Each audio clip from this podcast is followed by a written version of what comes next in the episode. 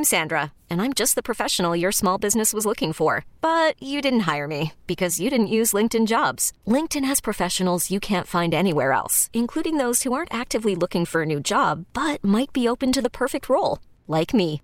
In a given month, over 70% of LinkedIn users don't visit other leading job sites. So if you're not looking on LinkedIn, you'll miss out on great candidates like Sandra. Start hiring professionals like a professional. Post your free job on LinkedIn.com slash recommend today. Welcome to Nothing Impossible on News Radio 1120 KMOX. Michael Calhoun and Travis Sheridan with you talking about the latest and greatest in St. Louis innovation, new approaches, new ways of thinking about things. And uh, you've got a couple of great interviews. I'm going to check out Global Hack. We've got an action packed show coming up, including you went to New York City for one of these conversations, Travis. I did. I went and tracked down uh, a St. Louis. Um, I won't say native. Tara Pham lived here for a went to grad school. I went to school here from California originally. Definitely became a part of the community, though. She really Yeah. embraced St. Louis. St. Louis embraced her. She and still wears a de lis around her neck. She's Oh, like so dedicated to the city. Uh, living in New York now, went out there for a tech accelerator. We talk about accelerators a lot. This is uh, an accelerator that focuses on technologies that help cities. and that's what uh, her startup Numina, when we had them in Correct. to talk about, they there were sensors I think that measured the activity of uh, drivers, cyclists, pedestrians on on the street, if I'm remembering correctly. Exactly, and it, it, it allows planners and city officials to know what the behaviors on, on the street really are. Really, how are people using the street that they maybe didn't plan? And one of the things that uh, she mentioned in this interview that will that you'll hear is people end up uh, picking where they want to cro- uh, jaywalk. Like jaywalkers have a direct path. It's almost like when you're hiking in the woods and you see there's a switchback. There's that one place everybody cuts through. Uh, It's know- like, oh, there's the store I'm going to right across the oh, the crosswalks all the way up Right. there. So, uh, so yeah, it's pretty interesting what her technology could do. And I was in New York for for work, and I thought, let's let's chat. Awesome. And then this is this is old technology trying to adapt to this new world. You you checked out a printing company and what they're doing to adapt. Yeah, there's a modern litho. a long-standing, uh, not just St. Louis, but re- uh, throughout the entire state, uh, printing company. So I know you're automatically thinking that's not very sexy, but if you think about it, we interact with print all the time, be it billboards or magazines or things on your car, whatever they might be, brochures, junk mail. And uh, this is a legacy industry that has to innovate in order to stay relevant. And so I got to sit down uh, with their vice president of strategy and talk about what they're doing as a sector, as an industry, and as a company to stay relevant and uh, really to compete with you know the the online printing or things going more digital. How does the print and digital marry itself? Yeah, that's interesting because even airline pilots who'd have to carry literally a suitcase just for the manual, Right. now they just carry an iPad on. Yeah. And that's a lot of paper that they're not shuffling around anymore. So that'll be interesting. And then we brought you a preview of this last week. It's Global Hack 7 taking place at Chaifetz Arena this weekend. And the focus this time for the hackathon is on innovating to improve the experiences of foreign born folks in the St. Louis area, which has been a priority for the Mosaic Project and a civic priority to help increase the region's population by increasing those who are foreign born, who live here, and who, by the way, are more likely to start businesses. But it's also maybe been a little bit more difficult for immigrants to navigate getting into the country and getting to St. Louis and getting around. Yeah, and so when we talked to Matt last week, he gave us set the set the stage of what Global Hack is going to be about.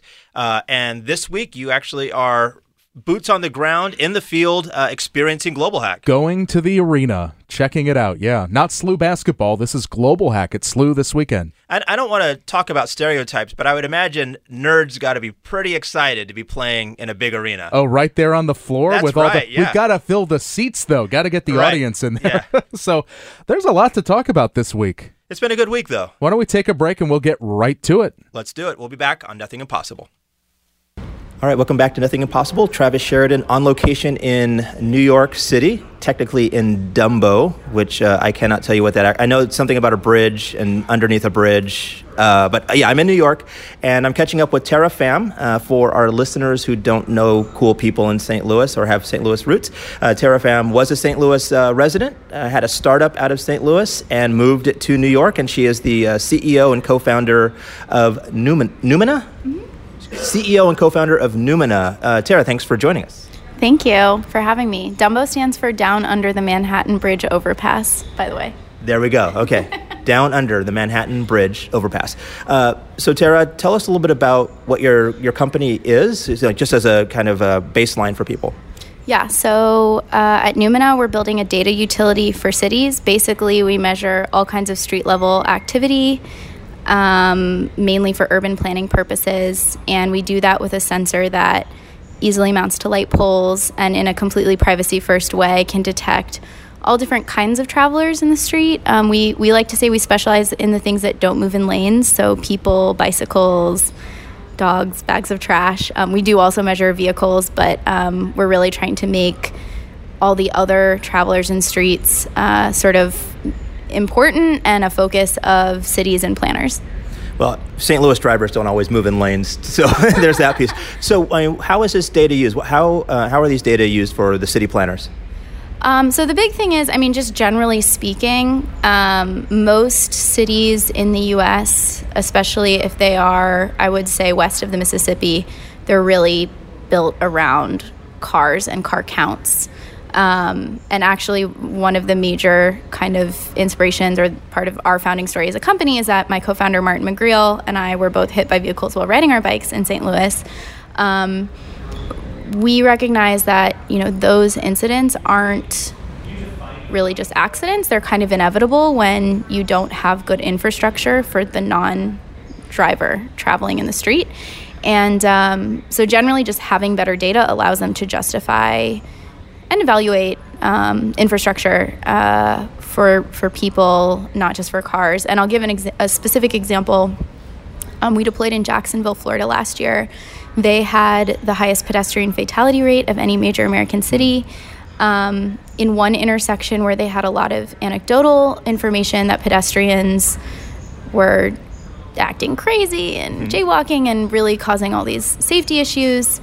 Uh, our sensor was able to detect that yes, there were a lot of pedestrians crossing mid block, so not at the crosswalk, um, but they all cross at a, actually a very specific band across the hmm. street. And so what we were able to do is tell the city, you can paint on a crosswalk exactly where pedestrians already cross, and that's like a $30 can of paint as opposed to what might be, you know, hundreds of thousands of dollars in capital improvements that when cities don't have good data, you know, that's kind of their default reaction. And wow, that's uh, that's really interesting. So people jaywalk all the time, but it's kind of like when you go camping and you're in the foothills. If people are going to cut through uh, a trail, there's always a, a switchback. There's always this, uh, you know, groove in the in the land. Is that what your data were showing? Is that people are going to jaywalk in a very specific location? Yeah, exactly. Wow. So those are called desire lines. Um, so they are, you know, the paths that we naturally want to take, um, and really, you know, cities, the, the automotive industry really worked wonders in convincing mm-hmm. cities hey, cars are actually, you know, they require the public right of way and everyone else should be pushed to the side. You are jaywalking and breaking the rules if you enter the street, um, which is crazy because all of the space in between buildings was originally for people on foot or maybe, you know, mm-hmm. with a horse and buggy, um, but a totally different mode of transit. And so, um, yeah, we actually look at the desire lines of pedestrians and you know, end goal, the big vision is that as mobility changes significantly, you know, we're getting new modes like scooters and mm-hmm. e-bikes, um, but also even automotive travel is changing with autonomy. Uh, I think this is a huge opportunity for cities to completely re- rethink their design. Like. Mm-hmm maybe we don't need two lanes each way on every standard street. Um, maybe we don't even need on street parking anymore because you're dropped off by your ride share or your yeah. autonomous vehicle drives away. And then what do we do with all that that street space that we get to reclaim for new purposes? Mm-hmm. Um, so we collect data that hopefully will inform that in the future. I'm going to start referring to my wrinkles as desire lines, I think, as, as I get older. Uh, now, you came to New York and you participated in a, an accelerator program. And, you know, for our listeners in St. Louis, they, we've talked about accelerators that have a specific focus. So uh, the Yield Lab in St. Louis focuses on ag tech businesses, and Stadia Ventures is on sports tech. But you were in UrbanX up here in New York. Can you talk a little bit about what that experience is and what that, uh, that accelerator does? Yeah, so we were in the first cohort of UrbanX, and it is um, a joint venture today between BMW and an urban tech VC called Urban Us. Um, when we participated, actually, their first cohort, their VC partner was a hardware VC called SOSV. Um, and they focus on really just anything either specifically selling to city governments um, or to urban populations. So we are probably one of the more like B2G companies where we sell an infrastructure to cities. Um, but a lot of the other companies, for example, focus on um, services for urban populations, mm-hmm. you know, like um, modular housing or. Uh, I know in the current cohort there's a foldable bike helmet. Um, mm. And so uh, really broad range of companies, but generally all pretty much hard tech for cities in, in a broad definition. Yeah. Well, I, I think it's um, I think it's great that we have these these niche you know accelerators because you can your cohort is made up of companies that are trying to solve similar challenges or maybe selling to the same type of customer. But the experts the the mentors and the the, the connections are probably geared that way as well right? Yeah so actually um, that's a really good point. So we joined the accelerator. At the time we had uh, a prototype of our pro- product. Um, again, it's a sensor that mounts to light poles, and ours at the time was made with completely off the shelf parts and basically a lot of duct tape. Mm-hmm. Um, and so our goal in joining UrbanX was to have BMW engineers for three months designing um, our sensor for ma- manufacturability, which they did. So that's how we got to our 1st mm-hmm. version. Um, and now we actually just kind of launched the second version of our hardware last week. Um, but like one funny sort of finding out of that, we were looking at various enclosures. So our sensor deploys on streets. It has to be weathered at, weatherized for the outdoors um, in pretty extreme environments like hurricanes in Jacksonville and you know winters in New York. Um, we were looking at all these different boxes, and then we ended up landing on on what we now have, which is kind of a tube form factor. And our enclosure is made out of sewer pipe, so it's hmm. four inch PVC that normally carries waste. Yeah. Um, we put our sensor in that, and we make you know custom caps so that it's it's weather sealed. Um, but it's really cool. It does not look like any other street infrastructure, mm-hmm. um, and that was a a design idea um, with our our BMW engineers that we actually we still work with one of the industrial designers that we met through UrbanX. So uh, before we go, uh, you you know you're living in New York now. Um, you've done a lot as it relates to kind of building a community here, becoming part of a community here. Describe the New York community, the startup community that you that you've you're growing into and learning about. Um, it's well, it's funny because tech in New York or startups in New York is actually very small. Mm-hmm. Um, I didn't think anything know. was small in New York. Everything was big. well, relatively. I mean, yeah. it's still big. Um, a fraction think, in New York is like somebody else's entire GDP. Yeah, yeah. exactly. Well, actually, it's funny. So um, we work with New York City Housing Authority. Mm-hmm. Their population alone is about the size of the city of Miami. So to oh, your wow. point, yeah. it really is like a percentage, a single digit percentage of the city is bigger than like a lot of major mm-hmm. American cities. Um, yeah, so tech is actually relative to the rest of New York small. Mm-hmm um, which is cool because there's it actually feels more accessible mm-hmm. than I maybe would have expected or when you mm-hmm. expect when you like first walk out of Penn Station mm-hmm. and or something like that. Um, so I like that. It's very diverse. Like mm-hmm. one thing that I really like about New York over say San Francisco startup mm-hmm. scene. Um, it's just so diverse, both like demographically and industry wise. Yeah. Um, and so yeah, it's cool. I'm still learning and meeting people. We we kind of fall into a few different groups. We fall into the urban tech sort of scene, and then also in the hardware scene, mm-hmm. and um, all all really cool people solving problems in both of those verticals. So uh, this is not something that uh, the general customer is going to go out and put in their own backyard. But uh, if governments are interested in your technology, where can they learn more about it?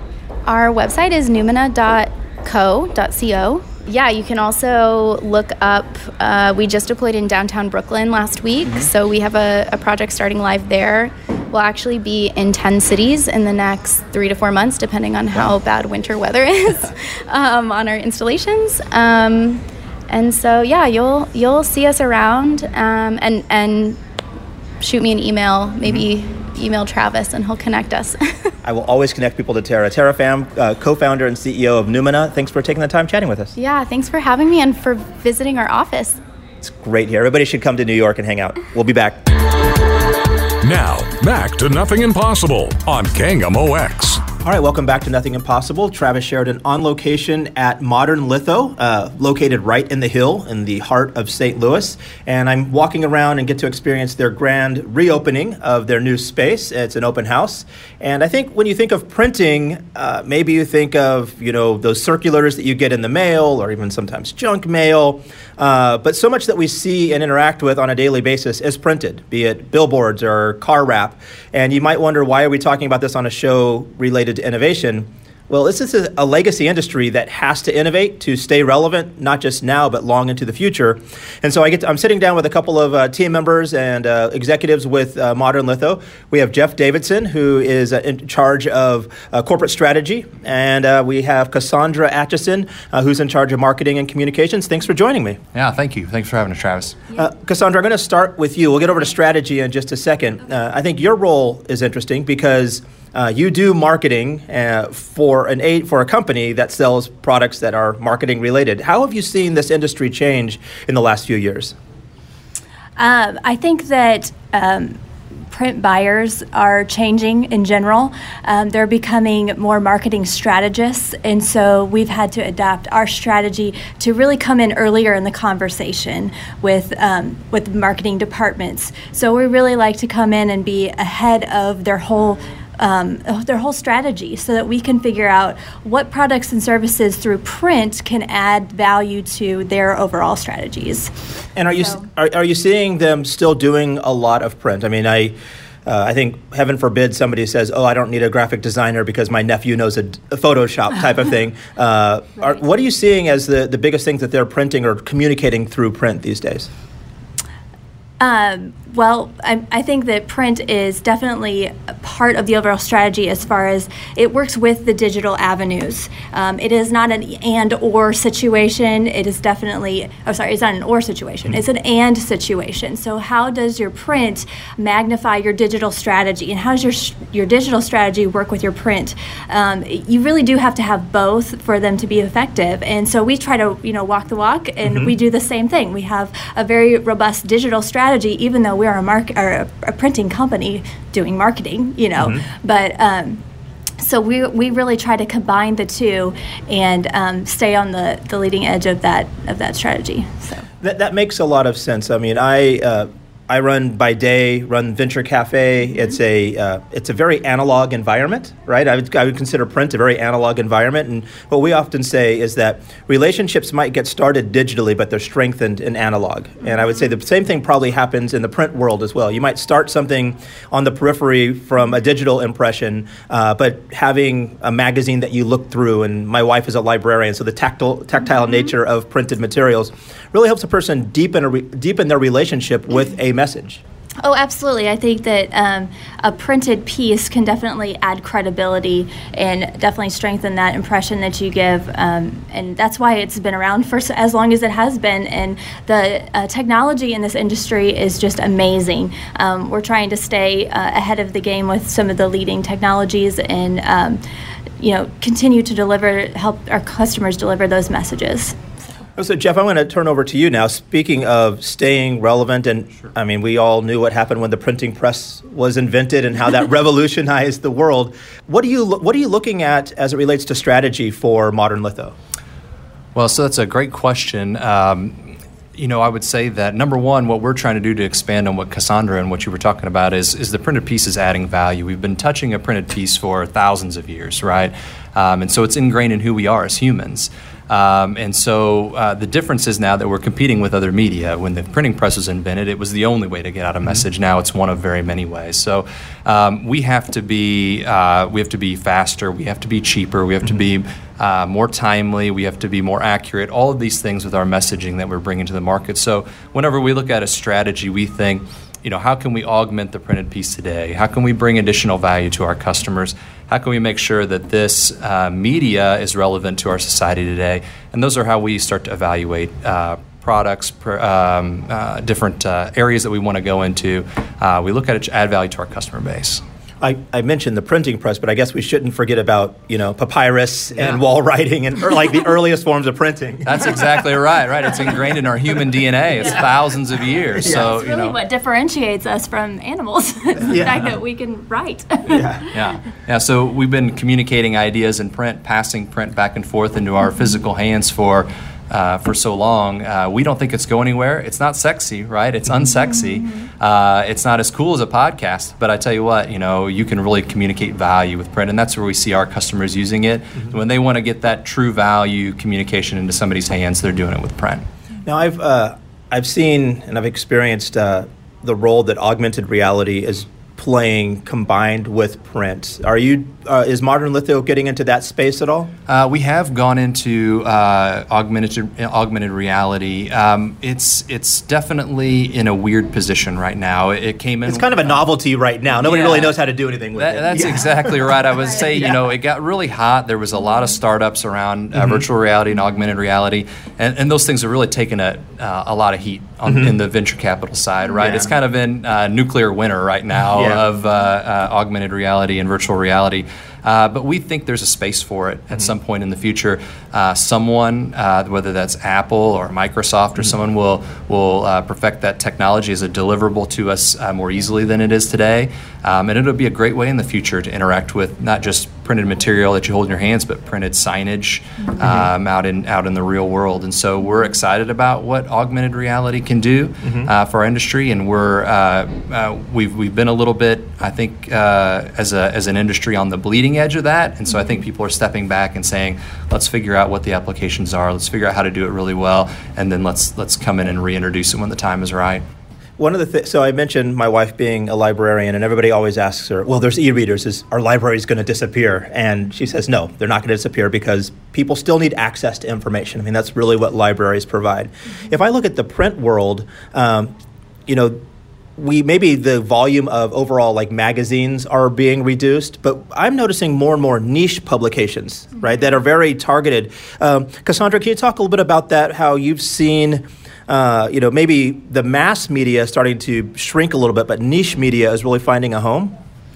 Oh, absolutely. Um, I think definitely even in uh, communities and regional territories um, around a certain hobby or interest, um, that's actually really um, a bread and butter product of modern litho. Uh, we probably print over 500 plus custom publication titles, and they're not large quantities. I mean, you're talking a community of maybe you know two to five thousand, but those people are bought into that um, to that community, and they they want to contribute. They want to consume that content content, and um, it, it's just really cool. And obviously, we talked about how um, a printed magazine really does add that value for that community, and um, it's just a, a lot of times that magazine is the lifeblood that that mm-hmm. community surrounds themselves around. So yeah, absolutely, we, we definitely have seen the the rise of the niche publication market. I would say, you know, uh, I tell people all the time when they visit our uh, publication printing facility mm-hmm. in Jefferson City that if there's an interest that you have, there's a magazine for it. Right. It's yeah. incredible. yeah. I mean, I, I, could list off title after title mm-hmm. of uh, hobby and interest groups, professional groups, um, animals, those kind of things. I mean,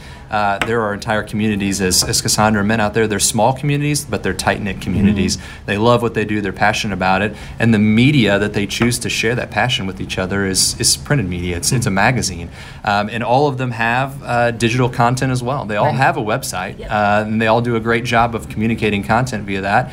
Uh, but you know, when they really want to get that cover story into people's hands, they want to get those photos uh, into people's hands. Uh, they do it via their magazine. So it, it again, we talked about this has been going on for not just generations or centuries, but millennia. you know, passing story down in the written form and the printed form. And these niche communities, Cassandra, as you mentioned, they have uh, communicate information needs to get communicated to them, and the printed uh, media is medium is one of the best ways or effective ways to do that. Uh, so that means if people are out there thinking, "I wish I could have a magazine about blank or a publication about blank," it either exists or they can work with Modern Litho, make, help make it happen, right? Bring that to life. Absolutely, we make your ideas, we make it tangible and mm-hmm. real, and that's what print is all about. You know, taking an idea and you can see it in printed form. So yeah, absolutely, we can help with that.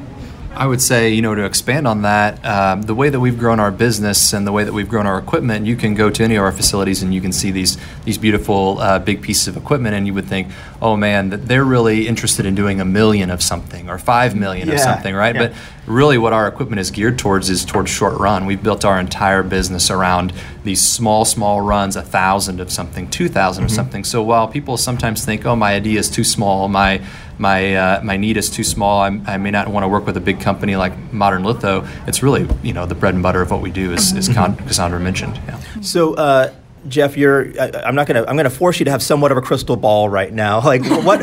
what is the What does the future look like? What? Like, what is? What's next for uh, this industry or even modern litho? Uh, so I would say, as the industry as a whole, there's consolidation mm-hmm. in our future, um, and I'm in in massive consolidation. We've we've probably lost uh, three or four thousand printing firms, I would say, in the in the last you know two or three years, and that's going to continue to happen.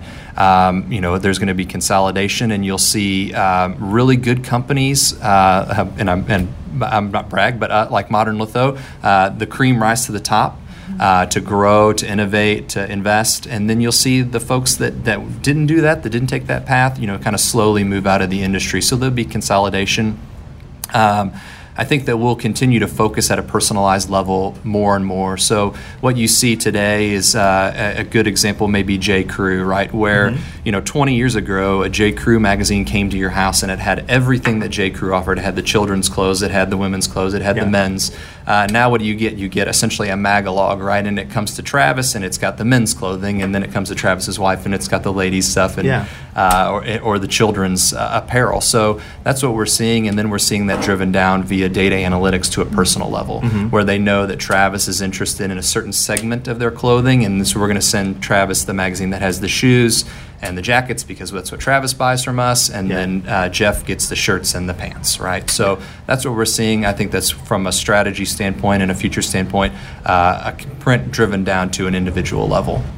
It's just nice to know that I'm going to be a future where I'm not wearing pants, Jeff. Thank, thank you so, so, much. I've got shoes and jackets on, but all right. No pants. Uh, so, if people want to, uh, uh, you know, while we do these stories, uh, we also like to let people know how to get in touch with Modern Litho and, and some of these cool companies. Uh, Cassandra, how do people learn more about Modern Litho? Oh, um, go to our website, modernlitho.com. We're on Facebook, Twitter, LinkedIn, and Pinterest. Um, yeah, definitely reach out to us. We're very responsive. We'll get back to you. Um, we'd love to hear from you. All right, uh, Cassandra Atchison and Jeff Davidson from Modern Litho. I'm going to keep walking around and see what's going on at this beautiful open house. Thanks for joining me. Yeah, thank you, Travis. Thanks for having us. Yes, thanks, Travis. Up next, we take you to Global Hacks 7 at Chaifetz Arena. Up next on Nothing Impossible on KMOX. Now, back to Nothing Impossible on KMOX. Michael Calhoun on location on the floor where the basketball court would typically be here at Chaifetz Arena. It is filled, though, with computer programmers and others who are competing in this year's Global Hack. And as we've told you on KMOX, the theme this year is helping the foreign born immigrants in the St. Louis area through the creation of software. And I'm here at the subject matter experts table. These are the folks who know what the issues are, what the problems are that need to be solved. And Charmaine Burris, thank you so much for for helping me uh, understand what's going on here. How did you get involved with Global Hack, and how do you describe what's going on here today? Yeah, so um, I just heard about the event. Actually, my boyfriend is a programmer, and so um, he let me know that it was going on, that the topic was um, immigration, and I have a background in that um, as ESOL, English to Speakers of Other Languages teacher, and then also as um, an after school program coordinator for immigrant youth. So I was really interested in seeing what people were coming up with and how it could help. And people might think to themselves, similarly with some of the previous global hacks, wondering, you know, how can software help Last time it was the homeless. This time it's for foreign born in St. Louis. How do you think software can make a difference in people's lives? Um, I think you know I see a lot of our students you know have access to phones and um, are already using apps like Google Translate and such, and um, it's just a really um, it's a good platform. It's very accessible, so it's you know they don't have to go to you know an institution or something that might be kind of intimidating, and also it's something they can access from home um, and have available at all times. And also it's easier to um, be able to get different language support through you know technology. So yeah, I think there's a lot out there, and I'm kind of just seeing what people come up with.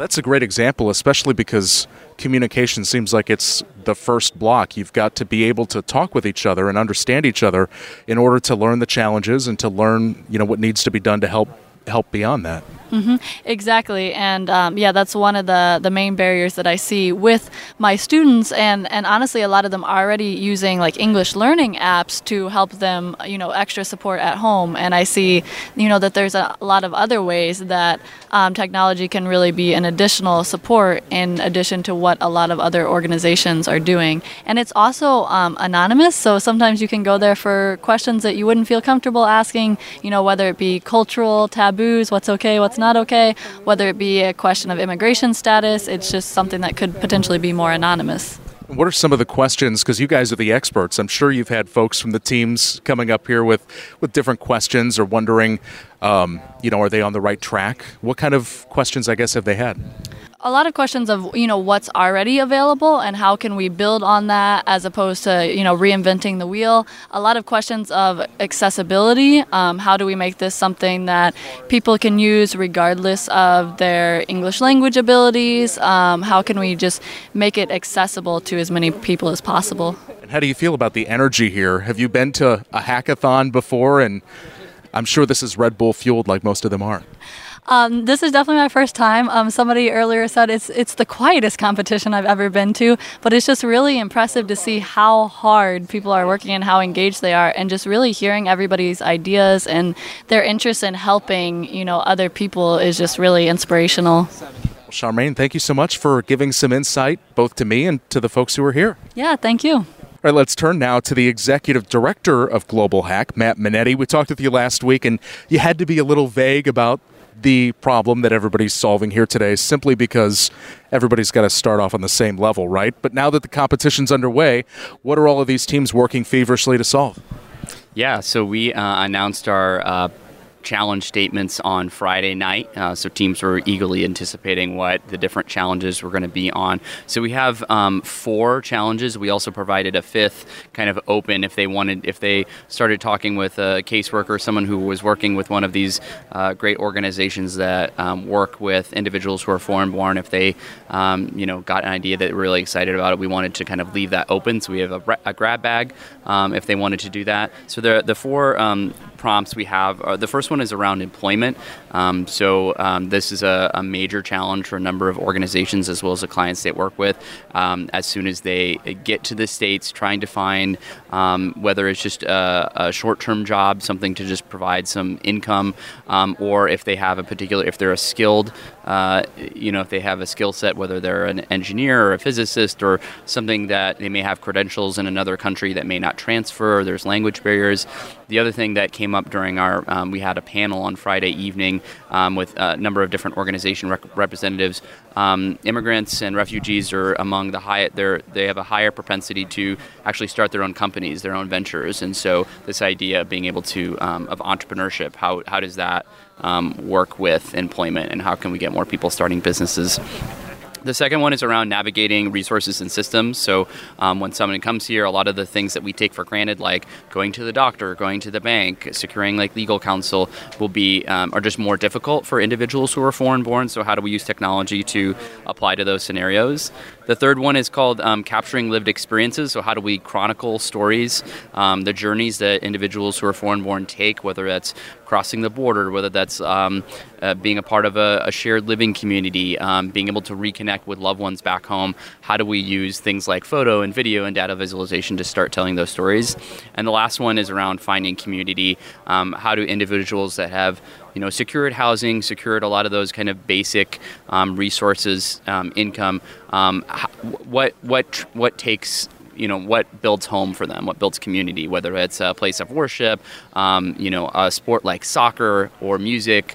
Um, how do we incorporate community so that individuals who come over here um, from from various countries have a sense of, of home where they're where they're living? So those are the four different areas. Um, team, we are encouraging teams to to, to just pick one um, to kind of focus their project on, and then we will see what they come up with by Sunday. Well, let's take a look at one of these teams, shall we? Yeah, let's do it. All right, so out on the floor here at Global Hack and talking with Amanda Brine and Ryan Mance. And so you guys have the problems. You've been working, I guess, for about a day or so now. What have what have you worked on, or which one of the problems are you zeroing in on? I'm actually better at front end, so I'm helping the guys design and make sure that everything looks pretty for the end project. And what would the end project be for your group? I know there were four different problems that you could choose from. Mm-hmm. So basically, the way that it works is we just want to try and come up with a solution to help the caseworkers and the de- you know the department and organization be a little bit more efficient. So. Um, we kind of look at it as there are a lot of different problems, but what's the one underlying solution? Uh, and at the end of the day, we think it's just a lot of data collection and where you can kind of allocate the data and where you can put it and how you can get the outcomes you want. How did you guys come together as a team? We are actually from Claim Academy. We're a coding boot camp here in downtown St. Louis. Um, this team is actually a bunch of our students. Um, I'm the operations manager at Claim Academy, but the rest of the team is made up of students, either current or previous, who are just putting this together. Ryan is actually a student that's been in our program for only four weeks now, but he's doing an amazing job. So, what skills have you learned in Claim Academy that you're now putting to work here at this marathon hackathon? Oh, I mean, beyond just the fact of uh, being a little bit more marketable and things like that, you learn things like C Sharp and Java. Um, I'm actually a full stack Java developer, uh, learning a little bit of UX, front work, back end work. Uh, you know, we're going to start getting into a little bit of SQL here with uh, MySQL and a lot of good stuff just to really be a little bit more efficient as far as not only just the day to day, but some of the loopholes that are kind of being uh, presented to certain, you know, clients and customers versus business and development. Ryan, had you been to a hackathon before? Have you experienced this atmosphere before? I have not, not at all. and how much caffeine have you consumed? Or maybe I should say, how much caffeine do you expect to consume before the finals and everything's done tomorrow? So I will say that I personally am not a caffeine person. I get really hyped up just on the energy and the vibes and things like that. But I will say, though, that we slept here last night and um, there was a point in time where I did look at the coffee maker and said maybe it's time to broaden my horizons and try coffee. But luckily there was none there, so I'm still on water.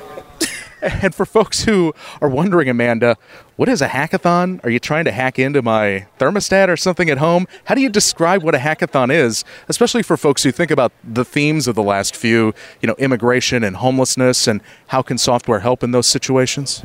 I think it's more of how to hack a problem rather than a device or somebody's computer system. It's how do you hack a problem? How do you fix a problem that's presented to you using code, which a hacker could do, but this is more like a good hacking, not a hey, we're going to take your bank information, oh, your thermostat's going to go up to 90 tomorrow. It's more just how do we solve a problem using computers and using computer code to make a difference in the world. Well, good luck to both of you guys and your team, and I guess a day left, right? It's good. It's crunch time. well, good luck. I'll let you guys get back to work. Amanda Ryan from the Claim Academy team, thank you so much. Thank you. Thank you. Have a good one. So that's a look at Global Hack 7 here at Chaifetz Arena, and the competition continues this Sunday. Winners to be awarded later tonight. Thank you for joining us for this edition of Nothing Impossible. We will talk to you again next week. We get it. Attention spans just aren't what they used to be heads in social media and eyes on Netflix. But what do people do with their ears? Well, for one, they're listening to audio. Americans spend 4.4 hours with audio every day. Oh, and you want the proof? Well, you just sat through this ad that's now approaching 30 seconds. What could you say to a potential customer in 30 seconds? Let Audacy put together a media plan tailor made for your unique marketing needs. Advertise with Audacy. Visit ads.audacy.com.